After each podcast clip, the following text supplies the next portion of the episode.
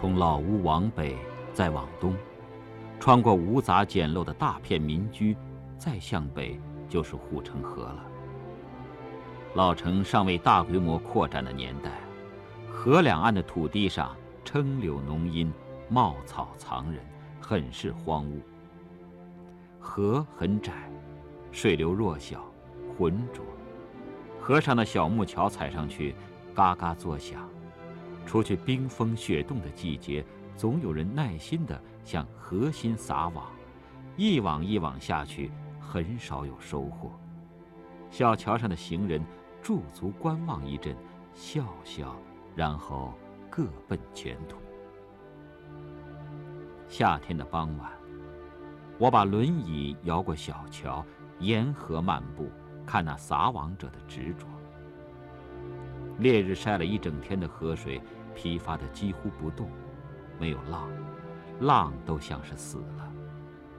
草木的叶子蔫垂着，摸上去也是热的。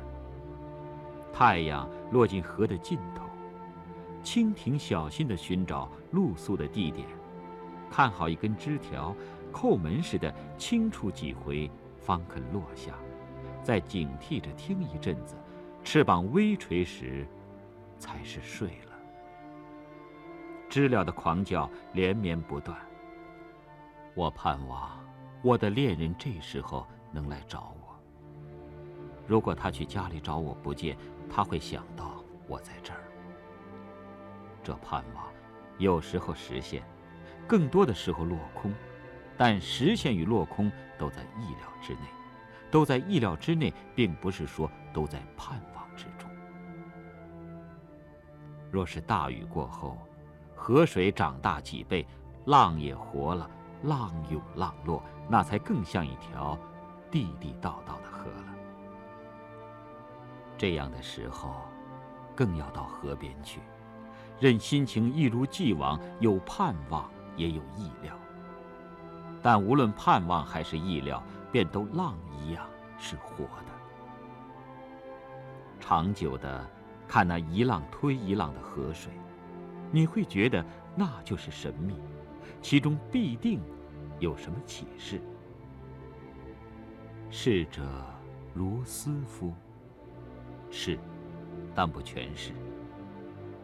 你不能两次踏进同一条河。也不全是，似乎是这样一个问题：浪与水，它们的区别是什么呢？浪是水，浪消失了，水却还在。浪是什么呢？浪是水的形式，是水的信息，是水的欲望和表达。浪活着，是水；浪死了，还是水。水是什么？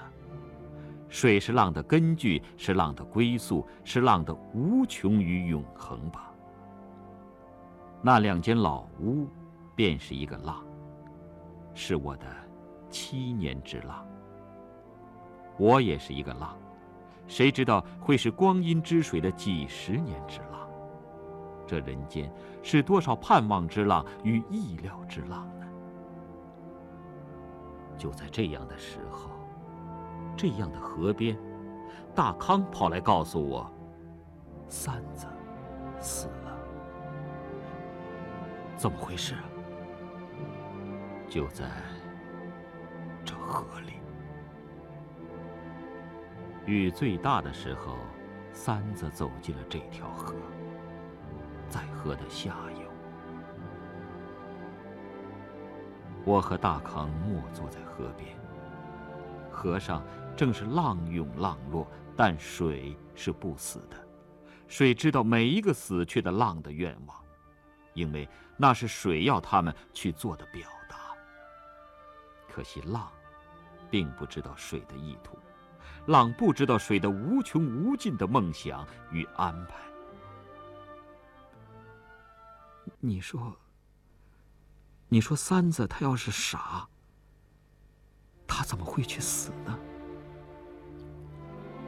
没人知道他怎么想，甚至没有人想到过，一个傻子也会想。也是生命之水的盼望与意料之了。白大爷说过：“三子，人可不比谁傻，不过是脑子跟众人的不一样。”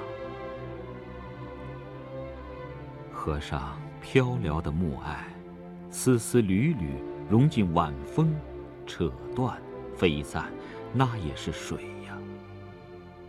只有知道了水的梦想，浪和云和雾，才可能互相知道吧。老屋里的歌，应该是这样一句简单的歌词，不紧不慢，反反复复的唱。